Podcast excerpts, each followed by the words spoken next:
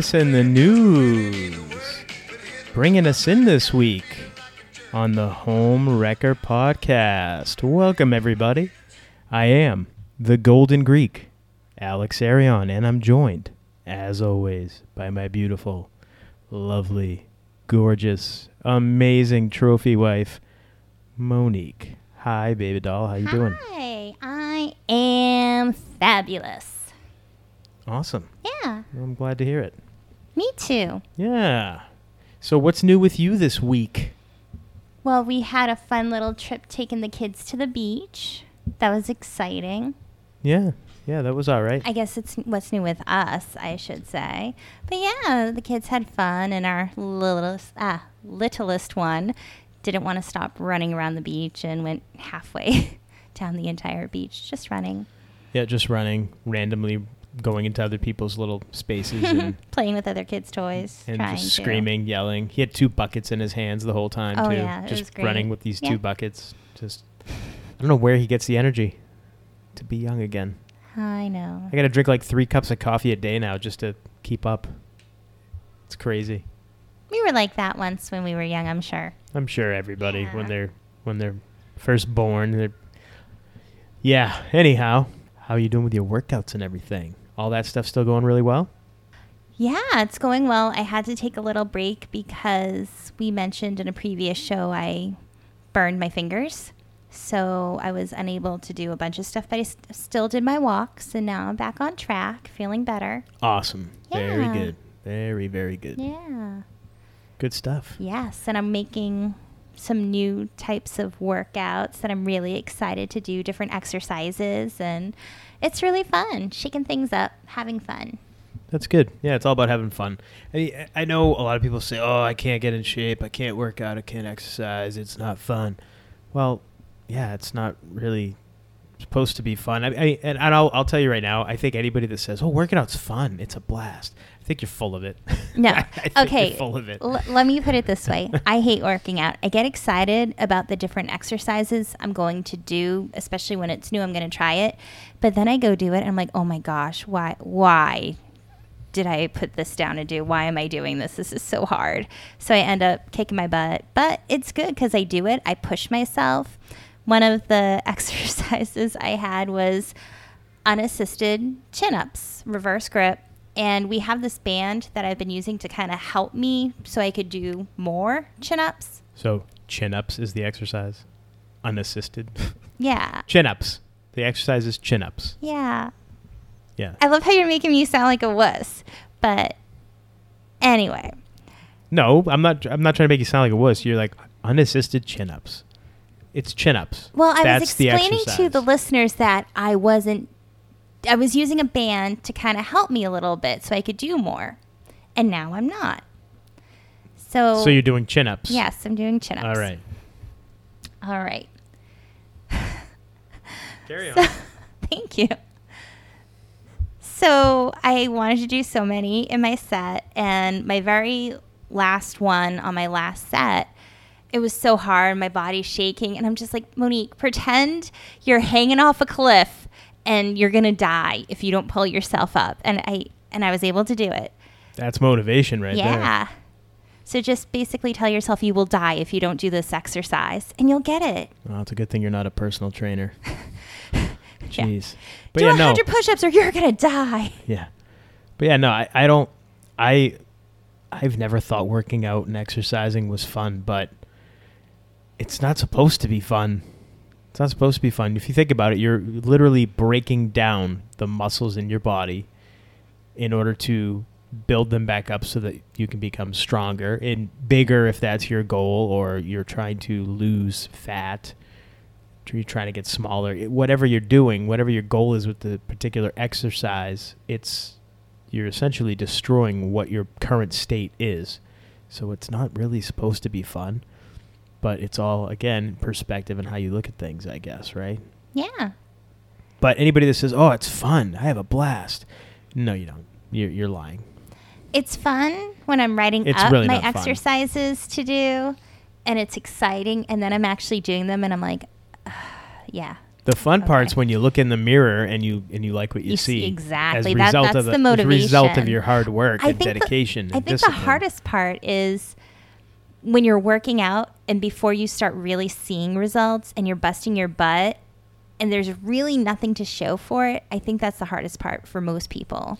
Yeah, but it's like anything else. The thing with working out, like the the secret to all this is, it's like the secret to anything in life: being consistent and not giving up, Yeah. and just realizing that you're not gonna. There's no such thing as a magic pill, a magic exercise. There's no magic drink. There's liposuction and Yeah. implants. Yeah, I guess. but but again, those are temporary fixes. They're quick temporary fixes, but they're temporary nonetheless because you're gonna just gain that weight back if you just go and get it all sucked out by a vacuum. But anyhow, yeah, that's that's the thing. Just consistency, doing the same stuff over and over, and you'll eventually get somewhere. You're eventually gonna get some Yeah. results. But it's like that with everything. Do the life. work. Yeah. do the work, and you, you get the results. One thing that just popped in my head, I was wondering. I mentioned liposuction implants. People have actually gotten like muscular type silicone Yeah, implants in their bodies to look more muscular. yeah. And I always think when I hear about that or I see something like that on TV, if you need to show your strength and people are going to think, oh, wow, they're in shape. This person's really strong. Look at those muscles. And then you can't lift a certain amount of weight or you can't do something. It, it would just be kind of weird. It's, Well, like you're talking about like bodybuilders that get like calf implants and stuff like that because they can't put muscle on in those areas. Is that what you're talking about? no, What are you I'm talking about? like regular Joe Schmo just wants to look more muscular but doesn't want to work out. yeah, but again, that's a temporary thing. It's just because you get, for example, like I know, I know, I know somebody that got calf implants mm-hmm. because no matter what they did, they couldn't get their calves to grow. And I mean, that's some people. That's it's genetics. It is what it is, right? But yeah, you're right. I mean, But it's I'm it's a yeah, show muscle. It's just for out, show. It's yeah. not. I don't think anybody would get implants if they didn't work out. No, I mean, I mean, I mean, I'm sure people would, but I know years no ago point. I saw like, stuff what's on the point? the what is it? The reality TV kind of channels, Oh, and they had So it was TV. So it was probably- doctors. it was- it was no, all but they had these anyway, people I'm come sure. in and they just wanted Yeah, to look muscular, but they didn't want to work out. Newsflash: reality TV is not really reality. I'm aware, They script all that nonsense. the Come thought on. in my head was, wouldn't people know you're a fraud because you have fake muscles Yeah, but- and you have no strength? Yeah, but again, do you think anybody? I mean, who's gonna go in the gym and watch you work out? If you, as you say, these people are getting implants and they're not even going to the gym, who's gonna see them not be strong? If they're not working out, then that's, how's that even a problem? I'm just saying, you know, you you're a guy, you get these muscle implants, you go meet a girl, and she's like, "Oh, I fell. I need you to help me pick me up," and you can't even pick her up because well, the thing with having big muscles, it doesn't necessarily mean you're strong anyway. I know that. And I think nowadays, most people know that. Because with stuff like MMA, where people fight for real, you see some of these like small guys, but they kick ass. Oh yeah. Well, They will just beat, you know, they'll beat you. So it doesn't matter how big you are, or if, if you're strong, or if you know how to fight and take care of yourself. That's, Well, that's what matters. yeah, you don't need to have big muscles to have strength. Right. And I mean, like I've seen guys and girls deadlift like three, four times their body weight. Like we're talking 600 pound deadlifts from a guy or a girl that weighs like 120, 130 pounds. So strength isn't muscles necessarily. I mean, I yeah, I understand that. it's the, the muscles that you see like bodybuilders and stuff. That's all show. Like the, a lot of those guys, especially some of the bigger guys, they'll get winded and out of breath walking up the stairs. You know, walking up a flight of stairs, and there they got to stop and catch their breath. So it's not necessarily a good thing to be big and jacked. Quite the opposite most times, anyway. No, I, I understand that. I was just saying though, it's like you're kind of a fraud. So if somebody expected you to have more strength, I'm kind of a fraud. No, I know. What? I know.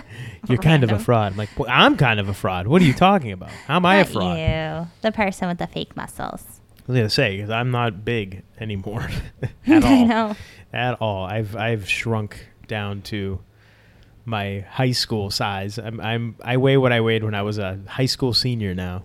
So Good for you. I know. I was Yeah. looking at pictures. There's an app on my phone called Timehop, yeah, and it'll pull pictures from X amount of years, like one year ago, two, three, four, ten years ago, whatever you have. yeah. And I was looking at pictures from a few years ago, And I was like, wow, yeah, you're you're definitely a lot smaller now compared to a few years ago. Yeah. Well, I mean, I, I can't work out with weights or anything anymore. Yeah. I, I'm kind of limited in what I can and can't do now. But I decided, uh, you know, I've been doing my walks and I've been really, really very strict with my diet and my eating and all Mhm. that stuff for the last, geez, it's been almost four months now where I've been like super strict. Like, no, I haven't strayed at all. Like, not a cheat. I haven't had, I haven't had a cheat bite. Never mind a cheat meal. Nothing. I've been completely strict. The most So- he'll do is smell something. Yeah, I'll, I'll take a whiff, Yeah. but that's it. Like, oh yeah, that smells good. But the funny thing is now, uh, it's I don't even have the cravings anymore because I just eliminated everything, so I don't crave it. Are there any foods No. you miss? Well, that you Not crave? really. No. No, there's nothing, and that's why. Like, I, I know some people, like family members and stuff, like, oh, we'll try not to eat around you. It's like, no, I don't care. It doesn't bother me. Yeah. You can eat in front of me. I don't, I don't care. Doesn't- Your big thing is as long as you eat in your time window. Yeah, because I I practice uh, uh what's it called intermittent, Intermittent fasting. fasting. Yeah, so I'll do that. But that's that's the only thing. I just I, I give myself a certain amount of time to eat every day, and then I don't eat before that or after that. That's it. And I try to stick to a certain number of calories. I, I always hated counting calories, but the only time I ever really got results is when I actually was able to keep track of it and see my progress. So, yeah, that's no, you're doing great. yeah, thank you. So anyhow, what are we going to talk about? Do you have it? Whoa, whoa, whoa! My bad, my bad. I'm jumping the gun a little bit. Positive thought for the week. Do you have one this week? Oh, I put you on the spot, didn't I? You thought I was going to forget and just I was jump just right, thinking, roll do, right do I want to do one off the fly or Why not? some that I wrote up? Why don't you just think one off the top of your head? You're Well, a positive person. How about we were talking about, you know, people can deadlift six times their weight, things like that. I think it's important people know you can do anything if you put your mind to it. You, you're not having any sugar. You went so many months with totally changing your diet. And you did it, and you have great results. And just remember, you can do anything if you put your mind to it. yes, Yes. the mind is a very powerful It thing. is. I think it's the most powerful thing. Mind over matter. Oh yeah, hundred percent. And it's funny. I was I was having this conversation with our with our kids the other day, just trying to get them to try to. I don't want them to limit themselves. I want them to, because me myself, I was I was fortunate that my parents kind of let me follow my dreams and and do what I wanted to do uh, when I was younger, and I kind of always have been like that. I've always just if I want to do something and I, and I decide I'm doing it. It's it's getting done. Like doesn't matter. You know that. Doesn't matter what it is. I'm gonna do it. It might take me a while, I think part of that is your stubbornness. oh yeah, absolutely, of course. But I, I mean, I use my stubbornness to my advantage. I you know, I I don't just give up easy. I don't give up until I get what I want. Until I get the result I want. So it does. Yeah, my stubbornness is definitely a. I I, I use it as a positive. But yeah, I'm trying to get our kids to see that too. And I, I was just telling them the other day. You could do whatever you want because our middle one, he gets he gets a little negative sometimes. He gets frustrated sometimes. And he'll He's say, so "I can't." absolute. yeah. Like, okay, buddy, we're, we're not going to have dessert tonight. So I'll never have dessert again, ever. Never, ever. Never again. And we're looking at him like, uh, no, just not tonight. You, you had it yesterday. We'll give you a dessert another night, not tonight. Or whatever. I'm, we're using that as an example, obviously. But yeah, he's so absolute. And he just, he, he immediately just, for whatever reason, he gets so negative and down for, I don't know why. So I'm trying to, and he's five, so I'm sure he'll outgrow it. But I'm just trying to stay on him. Like, no, don't say you can't. Say you can. And it's funny. Every time he'll sit there, like for example, earlier today, he was getting dressed after we got back from the beach. He's he's putting some clothes on after getting out of the bathtub. And his his shirt, he's trying to get his shirt on over his head, and it's getting stuck on his head. And he's he's looking at me, and he's going, "I can't do it. I can't." I'm like, "Just try again." He'll pull it off. He goes, put it on. It gets stuck again in the same spot. and he's like, "I can't do it. I can't do it." And I look at him. I said, "Stop. Say I can do it, and then try again." So he's looking at me. and He's frustrated. You can see his face is just angry. And he looks at me. and He goes, "Fine, I can do it." And then he boom, slides it right on over his head. I'm like, there you go. If you say you can't do Yeah. it, guess what? You're right. You can't because you've already decided I can't do it. So yeah, I think just expanding on your positive thought, I think it's important to remember you can do whatever you put your mind to. You just have to stick with it because you're not always going to get that result right away. And in fact, anything worth working for, any any kind of reward that is worthwhile in life, it takes time and it takes a lot of work and effort. And I think a lot of that, especially in today's society, is lost because of the sense of entitlement everybody gets. Kids get trophies for just showing up. Never they don't put any work in, they don't compete. The competition it seems like is gone and and competition is healthy. It's Yeah. good. That's what makes people better. And it seems like that's just getting sucked out of society.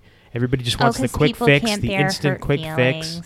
Yeah, people are worried about getting their feelings hurt and all this stuff. It's like that's how you get better. As a mom, you I- learn from adversity. No, I understand. You And know? as a mom, I never want my kids to feel pain and suffer. But at the same time, all the hardships that you go through, the pain that you feel, the sadness you feel, the disappointment, everything builds you up to a stronger person. So, as hard as it is as a mom, me personally, to you know let my kid fall and scrape his knee i feel like it's important because he's got to learn well you got to watch where you're going because you're going to trip and fall and scrape your knee they need to learn those lessons themselves we've Yeah. talked about it before sometimes when you're a kid you just need to learn these lessons yourselves Yeah, and yeah, we've we've talked about it before. Our parents baby their kids and stuff like that. Like I think it's funny looking at our two year old who still is just refusing to talk. He just doesn't want to talk yet. He's still he's got a couple of like little little quips and stuff that he says. He'll, like he'll say "mama" once in a while, or he'll say "uh oh." You know, he'll Oh, do stuff like that. uh-oh. Yeah, the "uh oh" is awesome. But he he he's not really talking yet, and I know he understands because you tell him to do something, or he'll answer to his name, and he, he'll he can follow directions and stuff like that. He's just not talking. But it's funny watching him because he's he doesn't go to daycare or anything like that, so he doesn't have other people tell him what he can't do.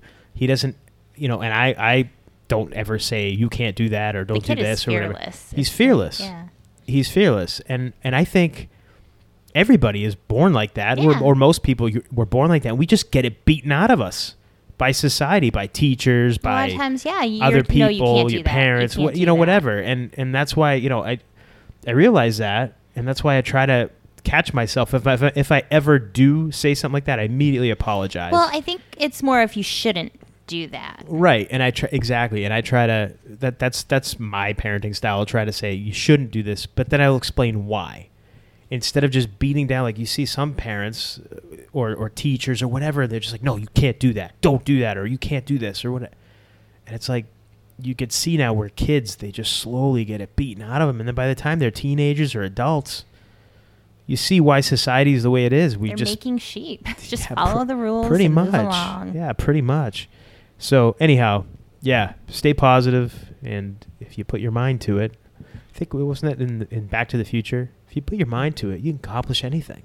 Yeah. when that mcfly said that? George mcfly said that to marty. Such a good movie. Right yeah. But it's true. All that stuff is true. So but uh i think this week what i would like to do if you're okay with it is I'd like to continue about our past jobs that we talked about uh, a couple episodes ago. oh if i'm okay with it. If it you're okay with that, I'm going to give you the oh option. so this will be consensual Yes, yes, I, I don't, yes, absolutely. Consent, a consensual episode. It's not going to be me picking the topic or you. It's going to be uh, both of us deciding consensually as Yes. consenting adults yes that we're going to talk about this topic. Jeez. You know that's we're joking right now, but you know in like 15 years if stuff continues the way it does in um, society, that's that's going to no have to be a be thing. hyperbole yeah, it's going to ha- it's going to be a thing. yeah Oh gosh. well you've Anyhow. heard about the you should ask your children to make sure like to ask them if it's okay to change their diaper before they do it All right, we're not. w- w- yeah, Yeah. I've heard it, but we're not. Let's not go down that road because I'm actually in a good mood. Let's not. Get me, let's not get me angry, please. uh yeah Ridiculousness. All so right. anyhow, yeah. What do you think? Yeah. Because we didn't- down. We didn't talk about everything. no we before. didn't we didn't get to finish So, all right. Well, why don't we continue? yeah let's do it Okay. I left off talking about I was an assistant manager at Hot Topic and I had a stalker. Yeah, yeah, we, we heard that. That's Yeah. right. And So- then I left there, got another job, and I got another stalker. Yeah, so yeah, tell continue this because yeah, this is yeah, well, these these are fun. these these stories are fun. Yeah, let's let's hear about that. So where was the next job at? Oh, I have so many stories about this place. So I got a job at Blockbuster Video. My days at pa- my did- parents' didn't your video parents own a store video store too? prepped me for this. yeah, I worked at Blockbuster Video. I think I was like 19 at the time. Yeah, I was 19, 20, like 19 going like soon to be 20 Sure. at the time, yeah. So we had a manager, Mike, and he was awesome. Everyone there got along. It was an awesome store. We had so much fun. Everyone worked really hard. We helped each other out. Then Mike decided he didn't want to be the store manager anymore. I was an assistant manager, and we had a couple other assistant managers. He just wanted to go How down. many assistant managers? there was like three other ones because a manager had to be on duty at all times. Okay. So that way there were different shifts and there'd be enough days off for everyone. Okay, yeah, it makes sense. Yeah. Sure. So Mike decided he didn't want to be a store manager. He wanted to go down to assistant. but just it was Mike was the ol- the top guy. He, yep, he was so there's the top, only top one guy. guy. Okay. tippity top Gotcha. All right. at, at our store. Because then Right, you go yeah, to yeah, store yeah. managers and district managers. okay. Yeah. Right. Mike was an awesome guy. So we were kind of bummed out. Then they got this guy, Hank. Hank. Yeah. All right. You know what word comes to mind when I think of this guy? Do I need to get the bleep button ready? Pissant. like, seriously. Eh, I think we can let that one slide by the center the censors. This guy sucked balls. Oh my gosh. All right, I might have to beep that. Well, so let me tell you about him. He was really dorky, goofy. He was in his, I think, mid to late 20s. Seemed nice enough, but he had a creep factor. And he would make inappropriate comments to me. It's really hard to offend me, but he he didn't really offend me. He just really creeped me out like the way he would make comments. Like, was he trying to pick you up or something? You think? It was like a sexual harassment kind of I'm joking around, but I'm sexually harassing you and trying to make it sound like it's joking. So for example, okay. One is You don't have, you don't have to get too graphic. No, but like but- I was talking on a side conversation with one of my friends from work and he was off doing something else. I didn't realize he was listening to our conversation. And I was talking about how when I used to go to punk shows, I'd wear my plaid skirts and I had black shorts underneath because like if I was dancing around or whatever, I don't want people seeing my underwear. So I'd wear these small tight black shorts. Okay. And I was telling this person how I was at a show and I was doing cartwheels with my skirt on. So I'm glad I had my shorts because I was doing cartwheels and yeah. Yeah. Well, he heard me saying doing cartwheels with a skirt on and he comes over and goes, Damn, I missed it. And I turned around and looked at him like, What the heck are you talking about? What? Yeah. I was like, What? And he's like, No, I missed it. You doing a cartwheel with a skirt. I would have liked to see that. And I'm just looking at him like, That's really gross and creepy.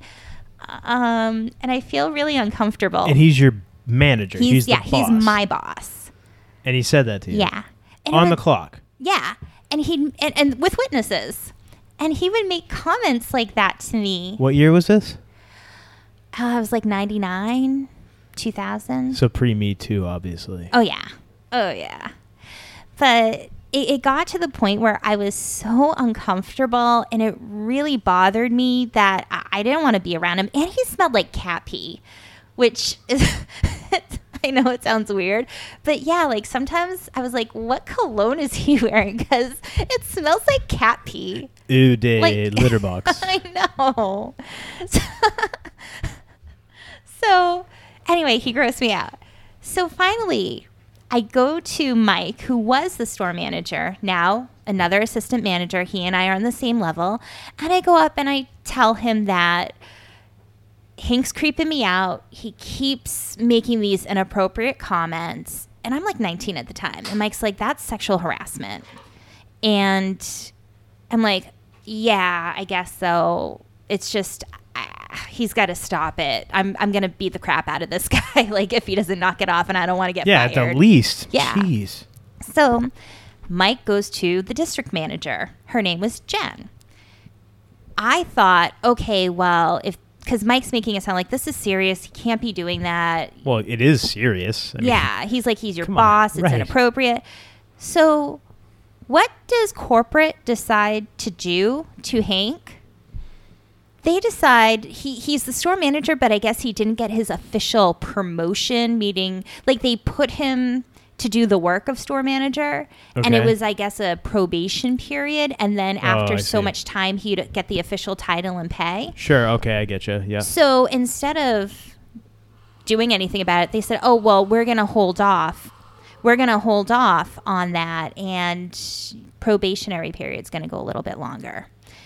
So he didn't really get in trouble, and he obviously knew that I said something. Yeah. So that Oh, made geez. work awesome.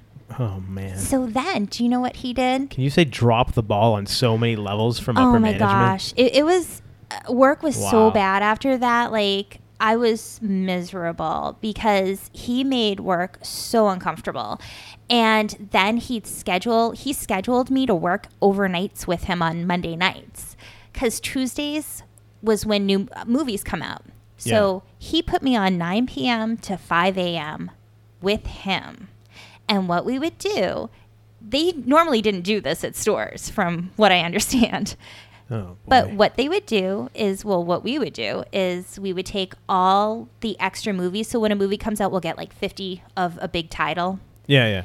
So we'll take all the extras. So there's only a few on the shelf. So we'll take Mhm. like 45 and we have to shrink wrap them and we have to put the stickers on and we have to change everything in the computer and they're sold as pre sold uh, previously viewed movies. Oh, okay. So, so like a movie that's like a month or two old. Yeah. That people have pretty much are done renting, kind of thing. Yeah. So now I you can buy okay. it. Sure. Yeah. Yeah. Mhm. Okay. So we would do that on Monday night. So I worked Yeah. 9 p.m. to 5 a.m. Monday nights. He, and then I had to work with him and deal with his crap, and it was so uncomfortable. And yeah, he also gave me a terrible schedule. So I had those Monday nights, and then he would give me other like basically like my schedule would be everywhere. I had no consistency. I was like the shit person. It was like everyone else can get whatever they want and Monique's going to get everything that nobody wants. So, it was um How long Yeah. did this go on for? uh, I don't know, maybe like 4 or 5 months and then I left. I went to a different blockbuster. And you couldn't complain to anybody, or I I, I, mean, I know obviously he was the the, the top guy, but well, I, I said you couldn't to go Mike, over his yeah. head or anything. Well, the best part is after the fact, I found out like a couple years after I left, I ran into somebody who worked there. yeah. He got fired because he would sh- he was fudging inventories and What? yeah. so in that office, we had two bathrooms in the back area. It was employees only. There was supposed to be a men and a woman's, and we only had one. The other one had like shelving and things like that in it. They were using it as storage. I guess he was storing movies in there when things weren't coming up right. And so if there were extra movies, he just put them in there. And then like it, it was so weird. Like he would just make up the inventories to make the numbers seem even. So yeah, he was fudging the inventories and they caught him and fired him. But was he like taking the movies home or something like that, or selling them and keeping the money? No, or he was just putting them aside. he was from- just storing them in the Yeah. blockbuster. Okay. Yeah, random. Because you can't Yeah. sell them if they're already gone. I don't know. Oh, okay. But yeah, th- then I heard stuff with money too. So I, I I don't remember everything. But basically, Creep got what he got. Karma came around. Wow. hmm And no more blockbuster video. Well, I so and at that blockbuster, I got another stalker. It was weird. He was Okay. he was an older guy because I was 19 at the time. Yeah. and he was good looking too. He looked like he was probably like in his like mid late 30s. But he was like a good looking, well put together gentleman, if you will. Okay. And he was always hanging out and be asking me out. And I thought it was really weird. Oh, he I'm would like, he would actually ask you out. yeah. He, and I'm oh, like, okay. and I'm like, well, like, yeah, it was so weird. And I was asking what Mm. he did, and he said he was a doctor. Now this is North Andover, so you know people have money. He drove a really nice car, Yeah. but I had a boyfriend who worked at another blockbuster who was an assistant manager. Jeez. So I was like, no, no, thank you. And he started hanging outside, like hanging around the store whenever I was working. Yeah, he would park and hang out. So, Could you see him like staring in at you and Yep. stuff like that? Oh, jeez. uh huh. And Ay, then ay, it got ay. to the point where a couple of the guys would be like, you can't just hang out in the parking lot. So, what are you doing? Oh, yeah, I'm just hanging out. He'd go to the back where like we would park. So sometimes I'd go to my car and he'd be hanging out there and, oh, hey. And I'd be like, yeah, you need to stop. But then I left and went to North North Reading, so it didn't matter. So you, he didn't follow you. No. Wow. It was, yeah, it was weird. What is it with you and stalkers? I don't know. Oh, I mean, I am pretty crazy. awesome. Yeah, yeah, you are pretty I'm awesome. pretty. Wow. And yeah, no, but so then I went to Huh. the North Reading blockbuster. no stalkers there. No, I was working with my boyfriend at the time, and the boss was pretty cool, and yeah, it, it was fun times. But then, yeah, our boss there, he was really cool, but then he and his wife were splitting up, and then he started losing it, and it got weird.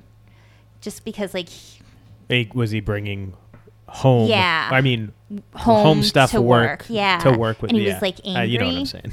So Uh, it, it yeah, was tough because it's like you know trying to cheer somebody up and yeah, just they're so they're bitter and it, it made it tough and yeah, it- that's that's hard. yeah Yeah, that's tough. Yeah, I, yeah, it's really hard when your home life, you know, bleeds over into your work life, yeah. and vice versa. If people allow their work life to come home with them, it's yeah, it can make can make it tough.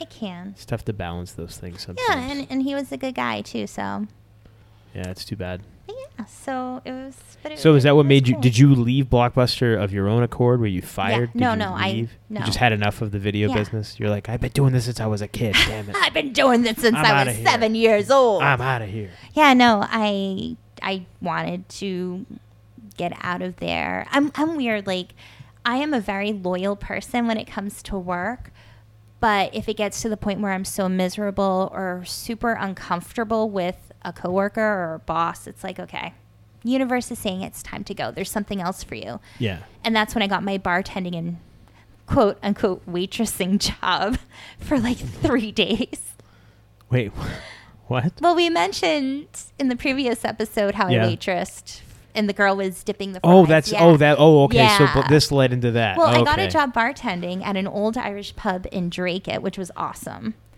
And then I was going to school, and then I got another job where they said I was going to hostess, but they wanted me to waitress. And I left because I was grossed out and because they were messing with my hours. I already had another job and going to school. Yeah. I was kind of limited in my hours that sure. I could work. Wow. Yeah. Yikes. But yeah, bart- bartending job. Ah, that was such a good job. I was gonna say now. Obviously, you haven't bartended in a while, but were, would you ever drink on the job?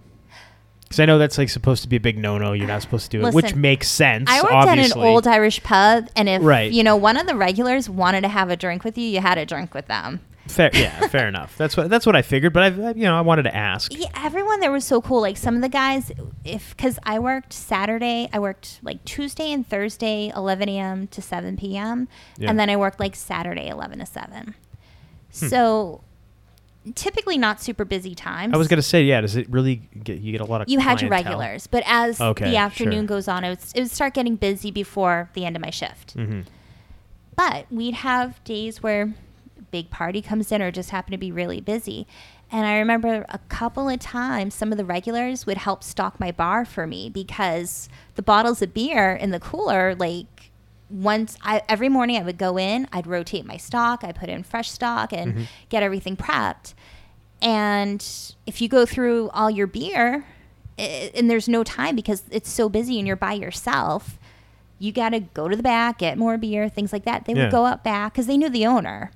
And so they go out back and they get beer and fill up my cooler for me. Wow, Yeah, they must have Oh. really liked you.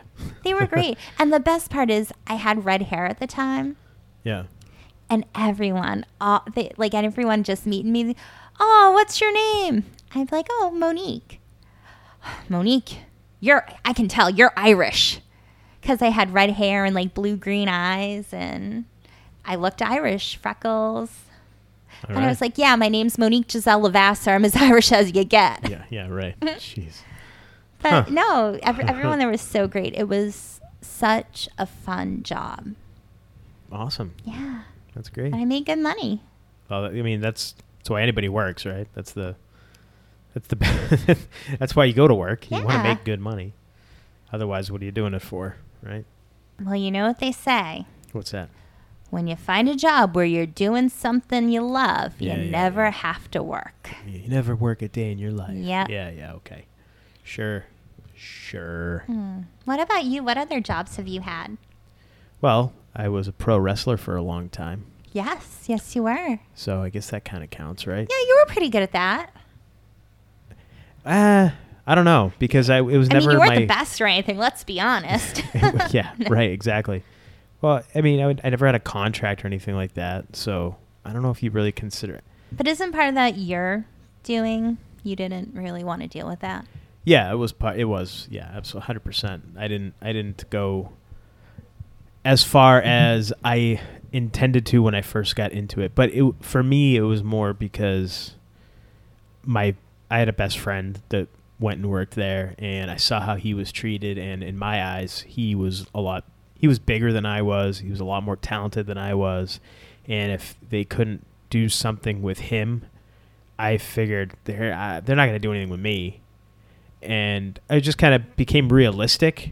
And I, I mean, honestly, if I'd have come along now, I think I would. I'd be. I'd be all set. I'd probably.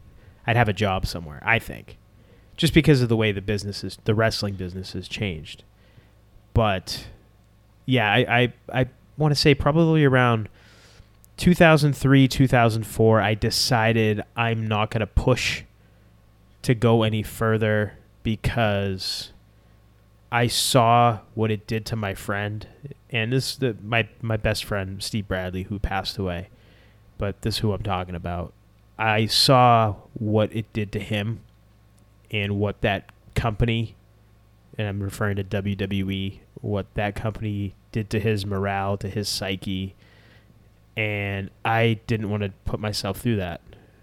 So I figured, no, I'm gonna do what I can at this level, be the best I can be, try to go as far as I can with with wrestling on this level, and just continue to have fun. Because, be honest, pro wrestling is a bl- it's it was a blast. It was a blast when I was doing it. I don't miss the the pain of it because it does hurt. All that stuff hurts. I don't miss the injuries and all, all that good, you know, all that kind of stuff.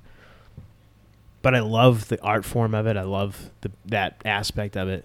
But no, yeah, I, I decided I I went as far as I was going to allow myself to go because I wanted to not go through what my friend went through. But you had a couple goals Yes. with wrestling. yes. What were they? You talking about when I first got in When to you wrestling? first started wrestling, you gave yourself some goals. Yeah, um, I wanted to wrestle for the WWE, which I did. Mm-hmm. I did wrestle. Was not under contract. I was on TV a couple of times. Um, I was what they called a, an enhancement guy or a Yeah. job guy or a squash guy. I got got some offense and whatever, but I was basically there to make their contracted talent look good. But it that was my one of my goals was to do that. You got paid doing I got, it, right? I got paid. I got go. to do it. I got, I got to be on TV, all that good stuff. And I wanted to wrestle. Uh, the other goal was I wanted to wrestle in front of my hometown crowd, in front of a sold out. When I was growing up, it was always a sold out Boston Garden. I always wanted to wrestle in front, in front of a sold out crowd the Boston Garden. But the Boston Garden got torn down, and the Fleet Center at the time took its place. It was the Fleet Center. Now it's the TD Garden and I did in 2001. I got to wrestle, sold out for I think it was a Monday Night Raw taping, but it, it- the the match aired on oh, what was the show called? Full Metal or Jakked or some- Jakked. Jakked, I think. Yeah. Um, so yeah, they taped that before Raw went live on the air at nine o'clock, and the place was packed. It was sold out, so I got to do that. So yeah, it was it was pretty cool because I I achieved my goals early on, and by that time I had already been to Puerto Rico and wrestled. I had already been to Memphis and wrestled. I'd gone around and traveled to all these places that I wanted to go and and wrestle at. So I did all that stuff early on. I was really really fortunate. So yeah, when I saw because Steve would always try to anywhere he went, he would he would get me in.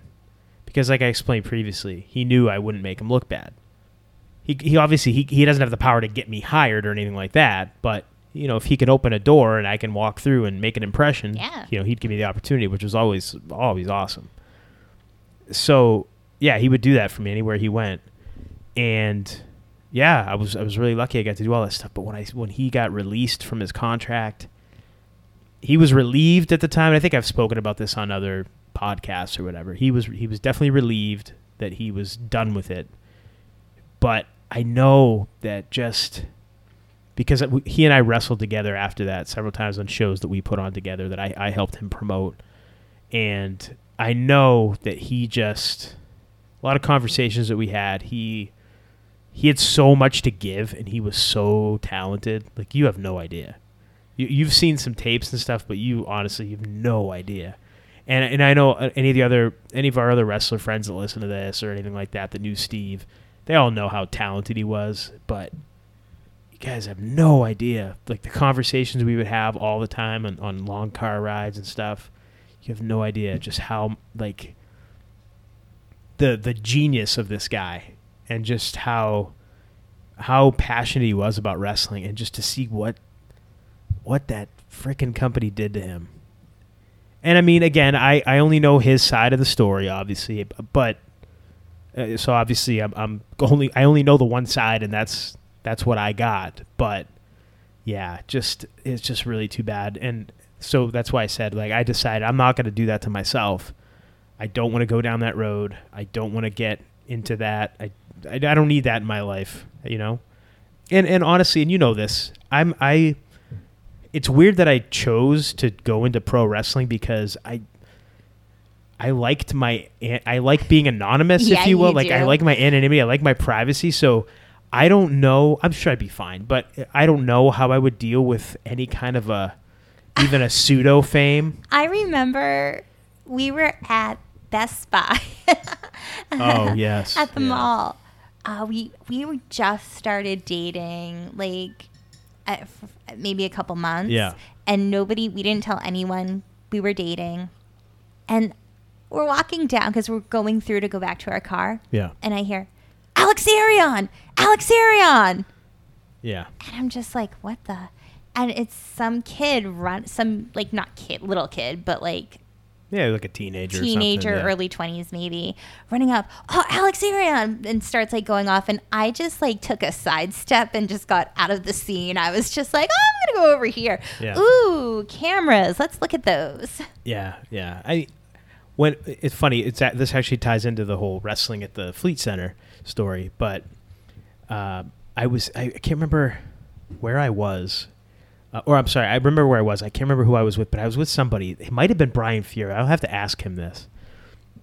It was after I did the the appearance on on WWE, and I was in the bathroom at a stall using a urinal, peeing at uh, in in the restroom of the the mall, one of the, the mall in uh, Salem, New Hampshire. The Rockingham The. Rock. Thank you, the Rockingham Mall.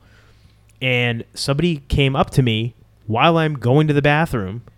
It was like, "Hey, I, Alex, I saw you on on WWE Jakked or whatever, whatever the show was," and I'm just like, uh, "Cool, awesome, thanks, yeah, great." Now, at first I'm like, wow, it's kind of cool being recognized. But I'm like, I'm taking a leak right now. Like, is this really what these like what people have to go through all the time? People that are on TV, but is this what they have to? Because I'm like, I don't like that feeling. I just didn't like it. I'm like, you know, I don't. I didn't know. I just I didn't like that feeling at all. And Yeah. and just witnessing it too, when I was in Memphis with Steve, and we lived with uh, Steve's roommate at the time was Kurt Angle. So when we'd go out with Kurt, Kurt was at, by that point had he'd already won the Olympic gold medal and stuff. So he was even if people didn't know he was a pro wrestler, they recognized him from winning a freaking Olympic gold medal, right? Yeah. So we'd be out wherever, going out to eat, go to the gym, whatever, and he would just get mobbed. Like people would just always coming up to him, and I'm just like, that doesn't look like fun. But Kurt was such a that guy. What you see on TV, that's him. Like he's the he's the the all American to a T. Like that's him. He would sit and literally take the time to sign any autograph. Didn't matter where we were, what we were doing. And Steve and I, of course, me, I'm a nobody, so nobody knows who I am, which is fine. I didn't care. And Steve had some notoriety. He was recognized around Memphis a little bit because down there the local wrestling was huge. So he would get recognized and he was but he was a bad guy down there so he didn't have to be nice to people he and he loved not having to be nice because he was a great guy don't get me wrong but just if you if you're trying to go somewhere you don't want to sit and sign autographs and this and that. Now of course kurt's riding with us so we would have to anywhere we'd go we'd have to we'd split off. So if we're going to the gym you know we'd be on one side of the gym doing something he'd be on the other side. And if we'd go to a restaurant kind of we we'd try to be incognito. Steve would wear like a baseball hat and kind of, and believe it or not, when he'd wear a baseball hat, it was almost like a Clark Kent Superman type I was just disguise. gonna say, is it like, oh, believe it or glasses? not, It's like totally I- a different person. And, and he did, and he wore glasses too. But you seriously, like, unless he took off his hat and his braids came out of his, you know, and you'd see all his, his crazy hair and stuff, he, he looked like just a tan guy that looked like he worked out. You couldn't really like it actually worked. People didn't really recognize him. It was it was it was yeah, it was. It was like a Clark Kent Superman kind of disguise, believe it or not. But we would you know, we'd go out to eat, we'd all sit together whatever and, and nobody would really recognize Steve or and nobody knew me.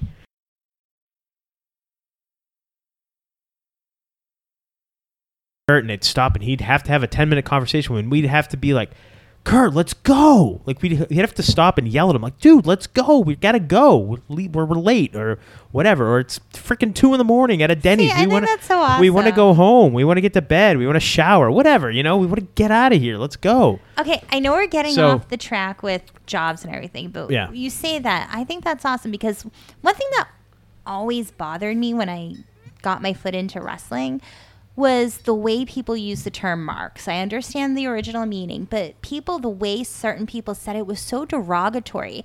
And I'm just Yeah. thinking, if it wasn't for these fans, you wouldn't be here. Nobody would be paying to see you. Right. So be you know be respectful and i understand like again when there's fame things like that you have notoriety and everyone's always stopping and they all want to talk to you Yeah.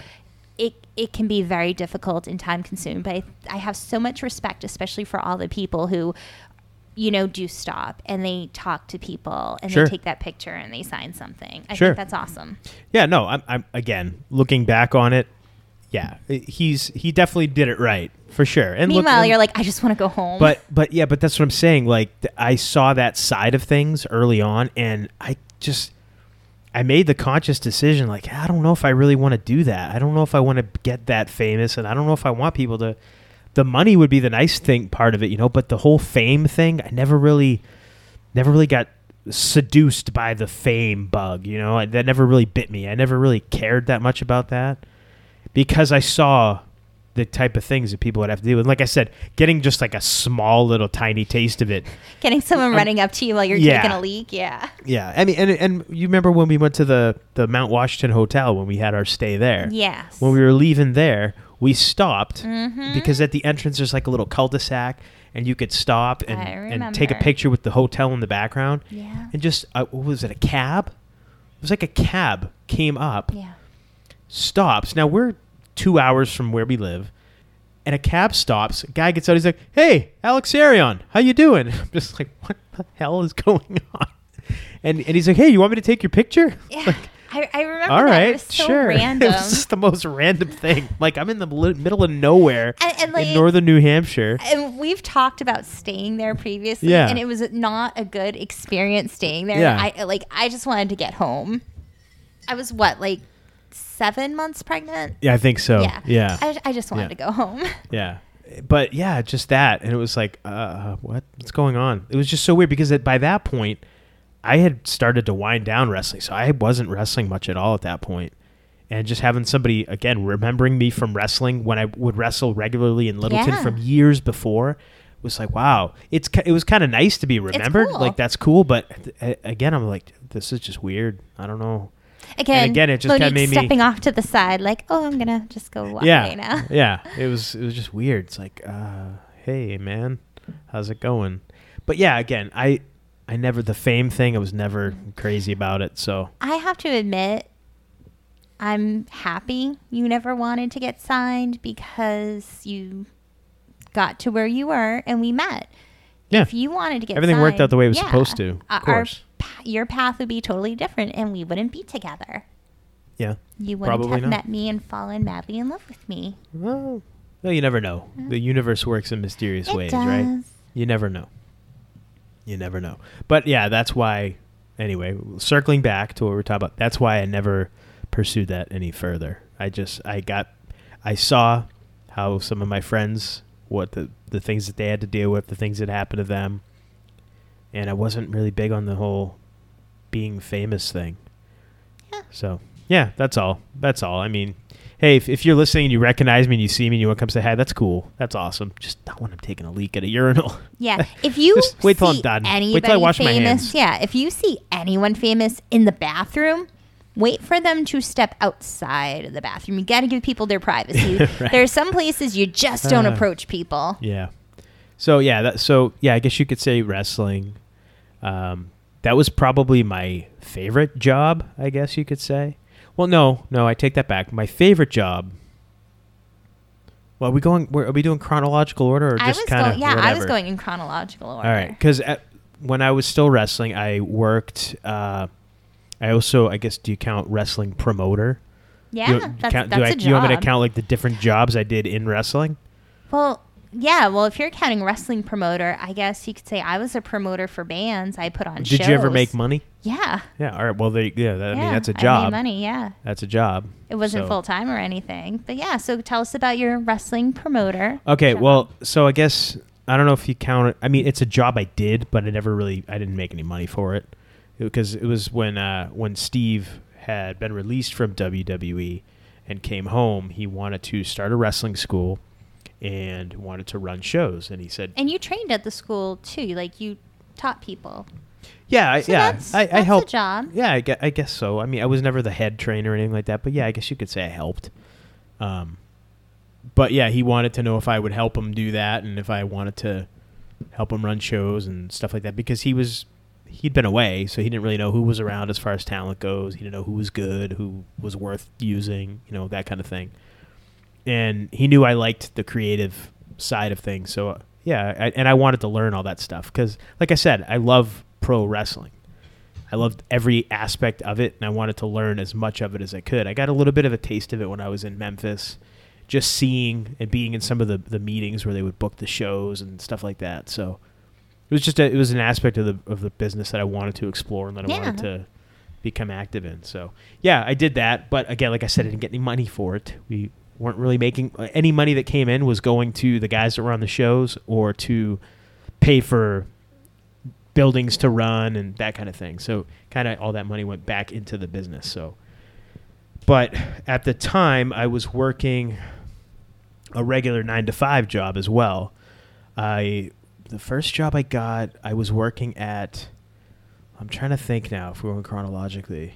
Uh, I worked at Easter Seals. I worked there for about f- was it three, four years?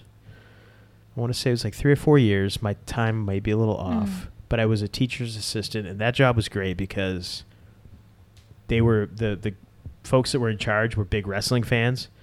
So my cousin actually got me the in there, and introduced me to the the person that was in charge of hiring everybody, and let them know that I that I did wrestling and stuff like that. And they were they were wrestling fans, so that actually worked to my advantage because they would allow me to get out early on Fridays if I had shows and stuff like that. And I'm not proud of it, but I could show up late all the time, and nobody ever said a word to me about it. I like I think my shift was like eight to four, and I would show up at like eight thirty some days. Yeah, I know you're shaking your head at me. I, like I said, I'm not proud of it, but I'm just being honest. And you'd have to work till four, but I would leave some days like two thirty, and just go to the gym, you know, do stuff like that. So they were very lenient, eh, which is why I, I really like that job because like I said, come and go as I pleased, essentially.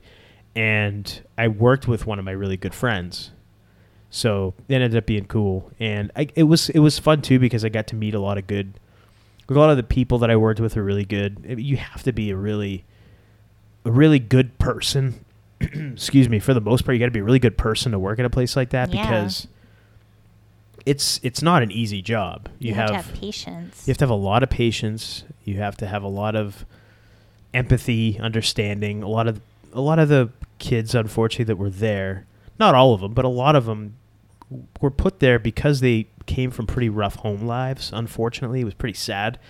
Um, and I'm not going to get into any specifics because that's not anybody's business. But yeah, you, knowing what a lot of these kids went through by reading their case files and stuff like that, it was pretty rough. It, it would get sad sometimes, just being like, "Geez, you know what the, what the hell?" It, it, you know, some of the stuff was pretty rough, but um, got to meet a lot of really good, like I said, a lot of good people. One of my Mhm. best friends worked there, and just a lot of the kids too. It was kind of cool. Just if I made even a small little positive impact on a kid's life, it was it was just cool.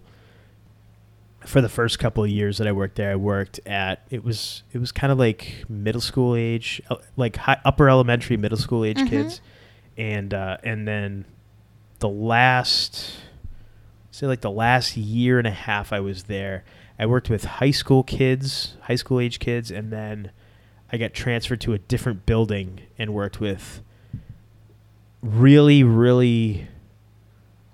Uh, I'm trying to think of the right term. They were autistic kids, Mhm. but they were really they weren't very high functioning. Some of them were nonverbal Mm.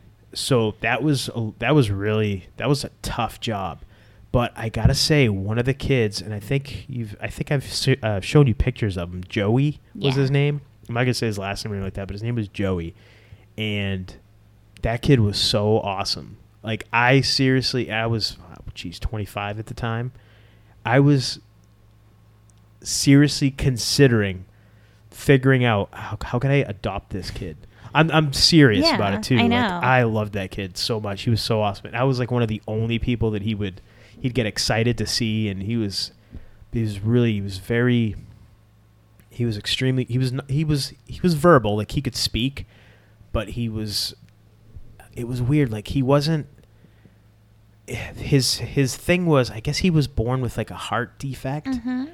and they did surgery on him and it ended up it was weird it wasn't like he was born it was it was the he ended up being the way he was mentally because of the, the surgery that he had to have in order to save Hmm. his life when he was born really really just really sad but the kid had like he was such a sweetheart you know like you, you just you can look in somebody's eyes and you can just see that like that's what i saw like really just like goodness in some Aw. like you know Yeah. and it's just kind of getting kind of emotional thinking about it now. But yeah, he was just he was such a like just so awesome. Like I try to go as often as I could to see him. Um, after I left Easter Seals, I would try to go in and I'd see him like every couple of months. I'd go and I'd just you know surprise him, make an appearance, and they typically didn't allow that, but because they knew the relationship that he and I had, like he would always want to see me, he'd always ask for me and stuff like that. Mm. I'd I'd go and try and see him, and then he he aged out of the program, so um, I don't know where he ended up, unfortunately. But Mm. yeah, that kid, he was. I, I was like I, I've told you that before. I was seriously like, can I adopt him? Can he? Can I just be his legal guardian? Like, can can I do that? But uh, yeah, he was. Yeah, he was awesome. He was. He was just like I said, just a really kind, good soul. You could, you know, you could just tell that there's there's so much goodness here, and and you, I don't know. It's just it's hard to.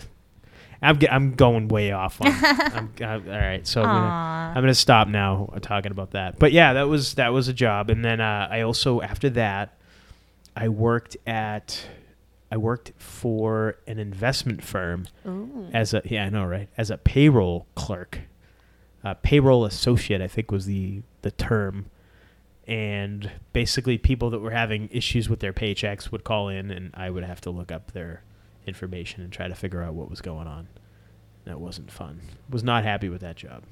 Well, think about it. You're dealing with people who are pissed because somebody messed somebody up their messed check. up the pay. Yeah, exactly. So it's right. it, it like at first like oh this sounds cool I'll, I'll be a payroll clerk You're the Then- fortunate soul who gets to help them. yeah then then i'm then i'm then i realize once i start the job and really get into like oh yeah well Because everyone's treating you like it's your fault. this isn't really that great and, and it's hard because you have to be professional so when somebody's screaming and yelling at you you can't be like dude it's not me like i'm just the guy that answered the phone do you want help or not i wish i could say that but you can't say that I mean, you could. I mean, you could. I wouldn't. I wouldn't have lasted as long as I did if I had.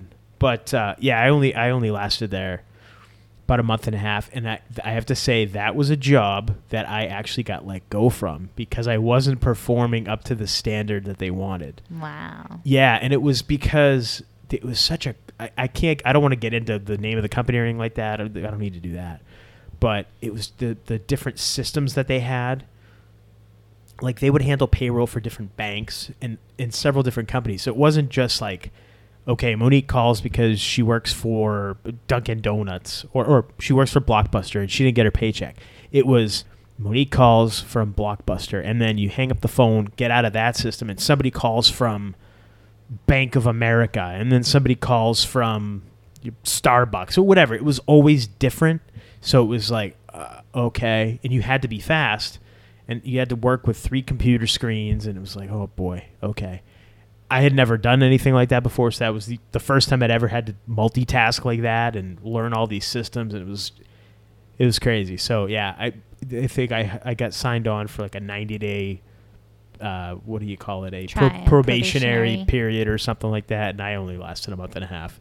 Oh. And I my feelings weren't hurt because I was like, no, you're right, no, it's okay. They're like, yeah, it wasn't working out. They were really nice about letting me go, and I'm like, no, I get it, it's all good. Thank you very much for the opportunity. I appreciate it. I, I knew it was gonna happen You're because like thank you. yeah, pretty much. I'm like, I'm gonna try my best, but I it just wasn't working. Mm-hmm. And you know me, I if I'm doing something, I try to do it to the best of my ability, but just this wasn't working. So I left there, and then I worked at I worked loading trucks at a warehouse at a distribution center, big distribution center. That job sucked it. I bet. That was rough.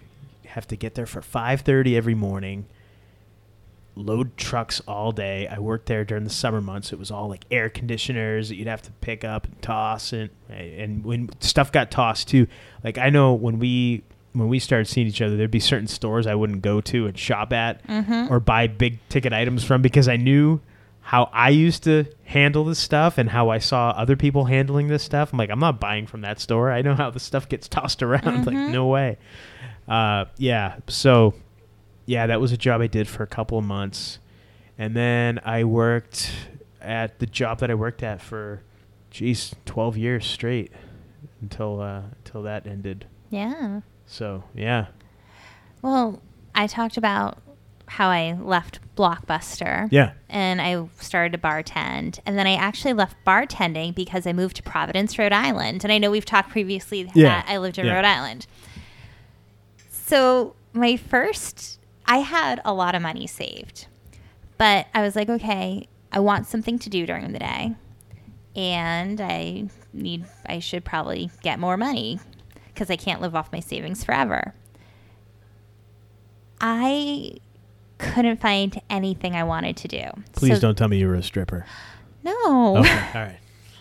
I could have done that. Th- th- I'm those jobs were available I down know, there, but I no. know. I got a job as an Electrolux door to door salesman. Are those vacuum cleaners? Yes. No The way. vacuum cleaners. I was a Ah, vacuum door to door salesman. Yeah. How was that? You must I- have some stories. hated it so much. Wow. I am a very empathetic person. And now I have to knock on strangers' doors and try to get them to buy something. And the moment they say they don't have money, I instantly understand. I can't try to talk somebody into spending money that they shouldn't really spend. It, it was the worst job in the world because this is Providence.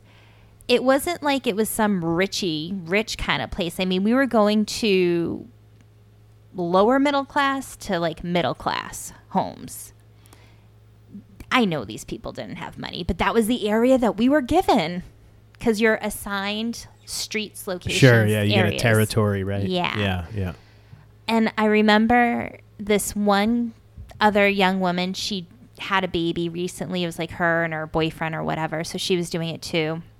So we kind of teamed up because we're both like, oh my gosh, we don't know what we're doing. We suck. Let's suck together. There you go. Hey, we're working for a vacuum There you company. go. Let's suck Yeah. together. That's our motto. All right. So yeah, so we would go door to door, and I remember I wasn't so much nervous about going to strangers' houses. I think nowadays you see a lot less of door to door because you never know who's going to answer the door. I, I wasn't really so much worried about that. I just I hated trying to have to talk strangers into buying something that they didn't need or want. Yeah. Like Yeah, if they said, rough. "Hey, these are people who are interested. Go talk to them and go sell them a vacuum." Okay, because these people have interest. But just complete strangers, and when they say, "Yeah, I don't have the money," like, what are you gonna do? Exactly. And it's not like they were just saying that to get rid of you. You could tell they did not have the money. I- Yeah. I, I couldn't. So yeah, I did not. I quit because it was when you got the job. The reason I took it is because you got paid a straight amount no matter what. Yeah. Well, what they didn't tell you is after I think it was like six weeks, you go to commission. Yeah, so you get a regular paycheck as your training, if you will Yeah. And then it's straight. and then it's just that? commission. So, you know, let's say 10% off of zero dollars being made equals. Wow. Yeah. So I quit and she, the other girl did too. Yeah, I mean that's that's hard, but you have to see it from the company's standpoint. Oh, yeah. If it's straight commission, you have the potential. If you're good at it, But you if get they're also it. giving you territory or areas that Doesn't matter. have no money, doesn't matter. No, I There's people that can go into a territory that has no money and then come out and make they can, but I'm not that kind of person. I no, I get it, but that's why I'm saying you got to see it from the No, the, the standpoint of the company doing a straight understand, commission that's deal. why I left. Yeah, I mean you Yeah. can if you're the type of person that can do that. Hell yeah, you can clean up. Yeah, I am not that kind of person. Yeah, no, I'm I'm really not. Uh, Yeah. I could only sell body slams and clotheslines. that was it. so. Tremendous. But yeah, so then I left that and I got a, sh- a I got a job at a trophy shop. Really? Yeah, in Providence. And it was a woman who owned it. I guess her parents owned it before and she took over. She was really cool. And her boyfriend, they kind of co-owned it. She I think she really owned it, but he helped her with everything. And he seemed really cool, but we realized like he had a temper. so Wow. and he would show it towards customers. But so what I was doing is I would go to businesses and get them to buy t-shirts and get their logos put on it because they did screen printing, Yeah. which was fine. There was a bar I used to always hang out at, the Safari Lounge downtown Providence. And I went there and the owner was this awesome guy and he bought shirts and I just like go around because that's easier to sell. You're a business, you want your logo on a t-shirt and sell it to your customers and it promotes you. It's a win-win. So I was Yeah. doing that. I was doing okay. And some days like I had a desk and I would sit at my desk and I kind of get all my stuff together, the orders processed, all that. And I remember one day I'm at my desk. I have my plaid skirt, my fishnet stockings, my combat boots, like my leopard print tank top. Uh. I, I think at the time my hair was black, but I had like dark manic panic red, like in the front of it. Classy. Yeah. I look great. And and so this I guess so this the guy owner, I forget his name. He was helping a customer. The guy wanted a certain kind of trophy for something. Yeah. And the other owner, I think her name was Kathleen, she wasn't there, so it was just him.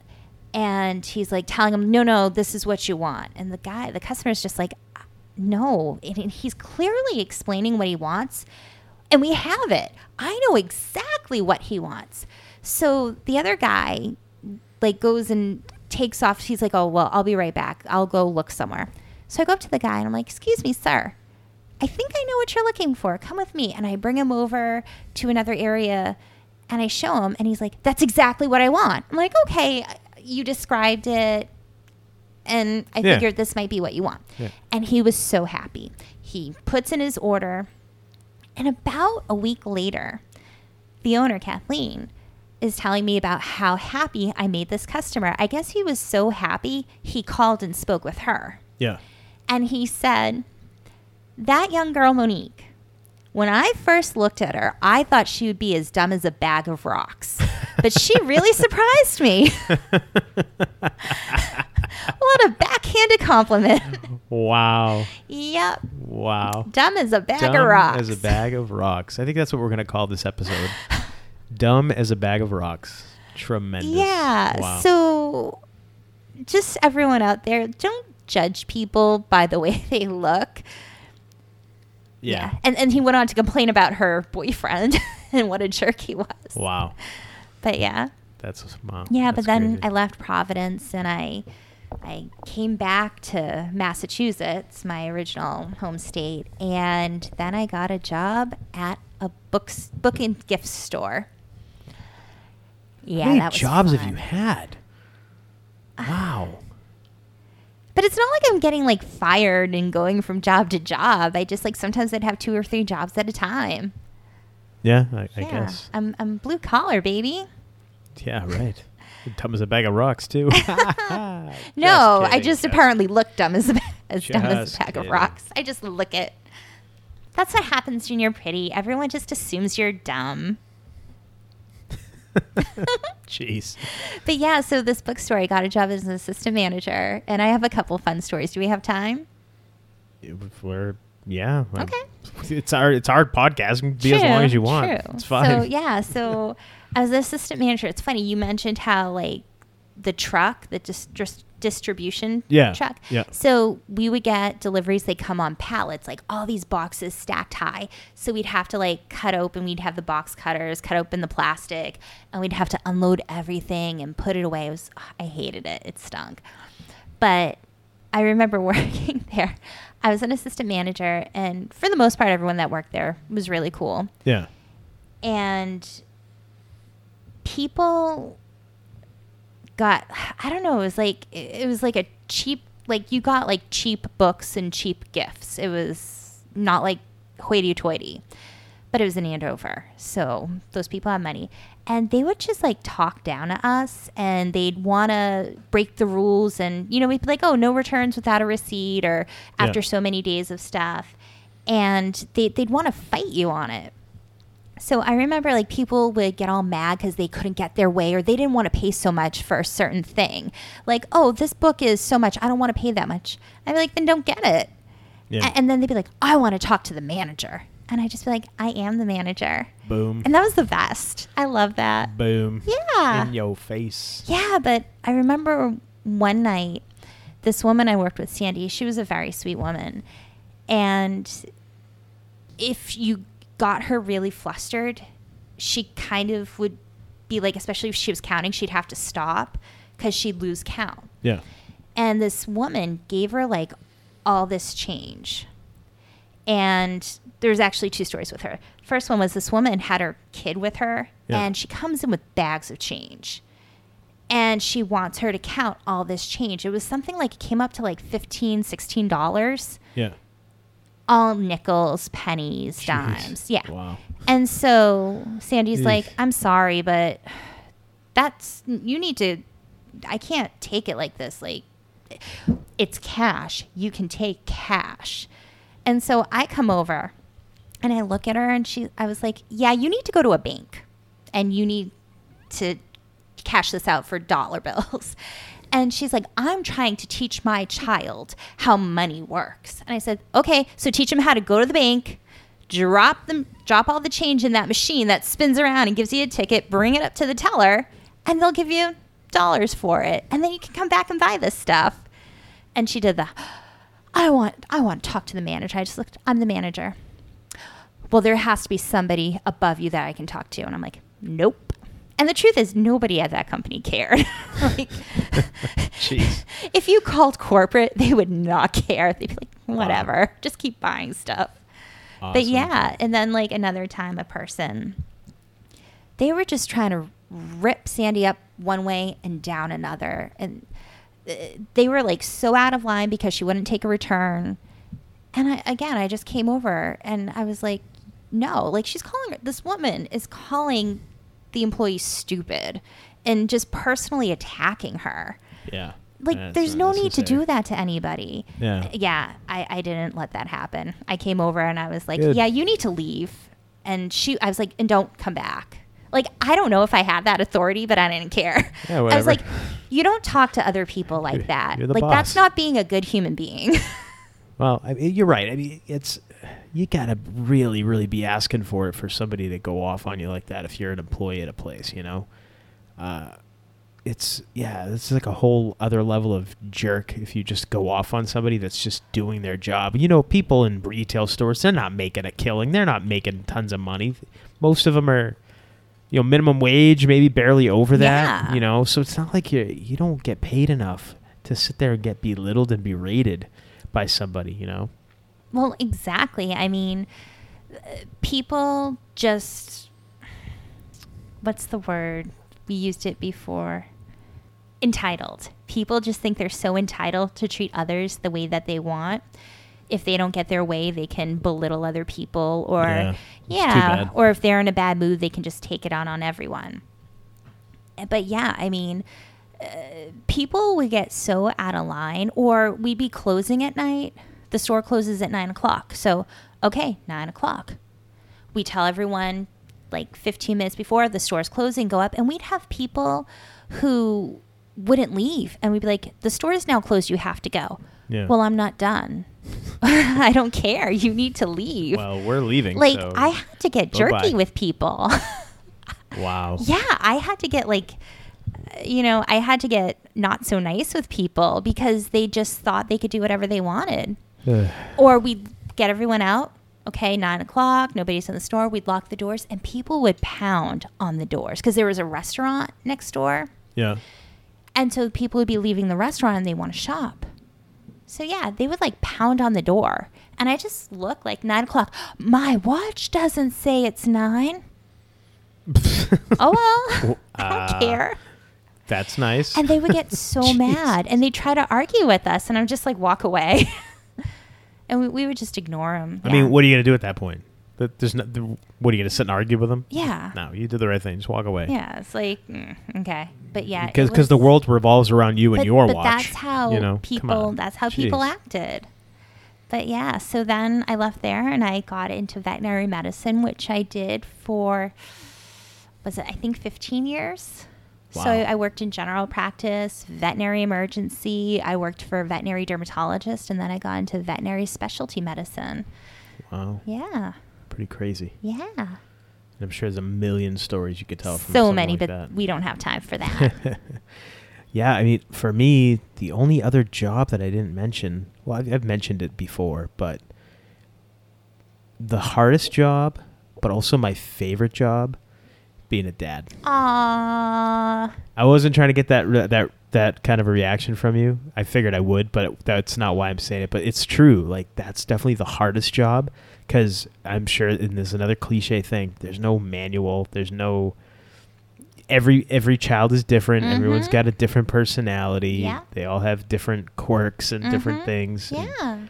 it's just it's so hard because you want to do a good job, but you You could potentially ruin another human could. being's life. you could, of course, if you handle stuff incorrectly, I guess.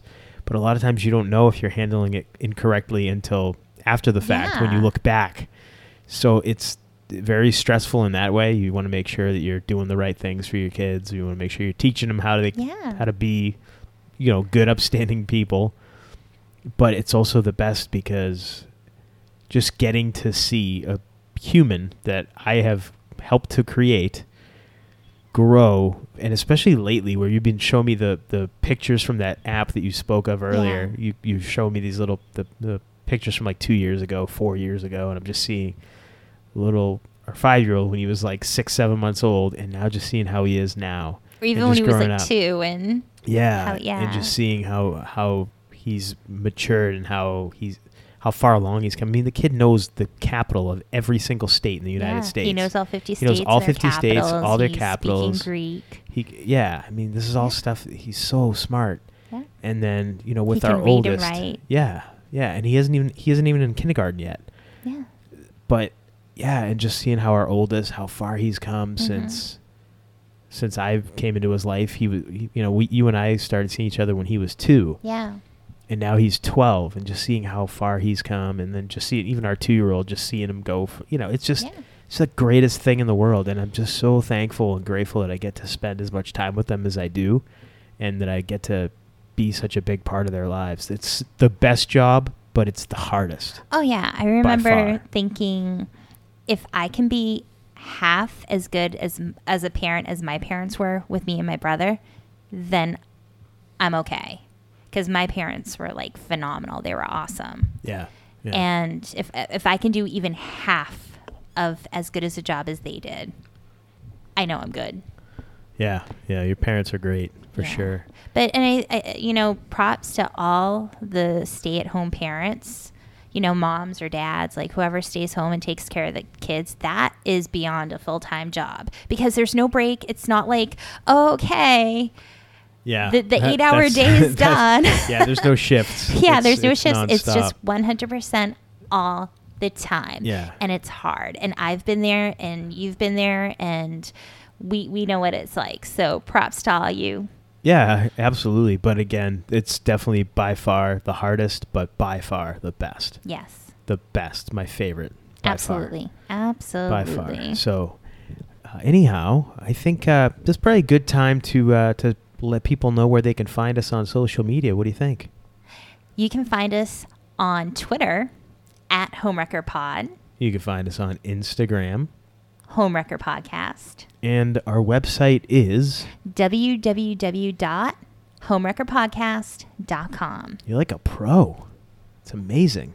Get It's like an audio recording. We like- just like record every me week saying you it once. Smoother with that. It's great. It's just like bang. Yeah. And don't forget, if you use iTunes, go on and give us five stars, please. Please, please. Yeah, subscribe and give us that coveted five star review. We really appreciate Even it. Even if you think maybe we're only deserving a four, just go ahead and give us the five. We'll yeah, take come it. Come on. It doesn't Yeah, cost We'll you make up for extra. it. Doesn't cost you anything. Come on. Yeah. Uh, but what we do ask, though, uh, aside from those things, we ask that if you enjoy listening to us every week, if you think that we bring you entertaining material, Yeah. if you like listening to my beautiful, lovely wife, Uh, then please just tell a friend, just one person, and we and we want to slowly grow the show word of mouth. That- Yes. that is the goal. Please. get this as big as we can. yeah, and tell us about some of the most interesting jobs you guys have had. We want to hear from you. Yes. I so- love interacting with our listeners. Yes. So please do that again at all those social media Yeah. channels. What's the, the Social media. Social media Places. outlets, places. Things. Yeah. Interact with us on social media. Reach out to us and, and definitely tell us some of your best and worst jobs. We'd love to hear them. But until next time, I am the Golden Greek, Alex Arion, and I've been joined by my beautiful, lovely, gorgeous, amazing stalker bait, trophy wife, Monique. And you've been listening to the Homewrecker Podcast on the Wiretap Radio Network.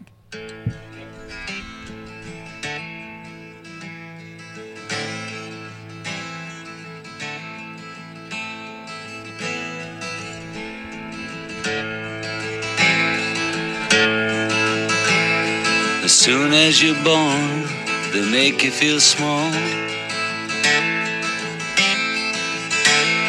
By giving you no time instead of it all. Till the pain is so big you feel nothing at all. A working class hero is something to be. A working class hero is something to be. They hurt you at home and they hit you at school.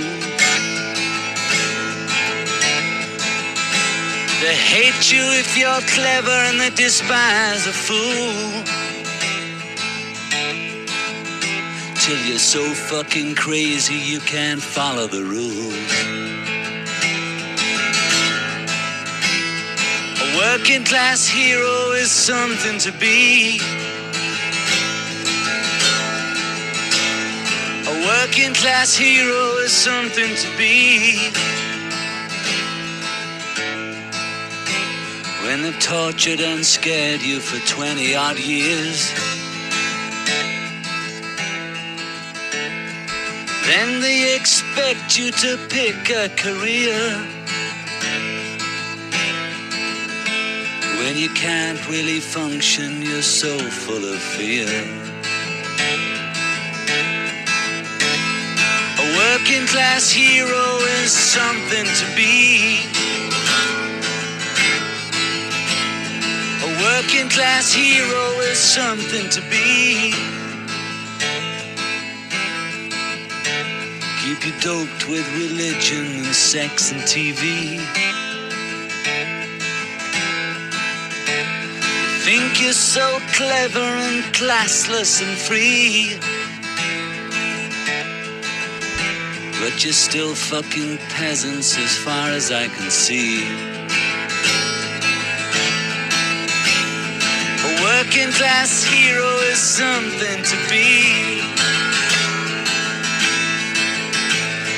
A working class hero is something to be. At the top, they are telling you still. But first, you must learn how to smile when you kill. If you want to be like the folks on the hill. A working class hero is something to be.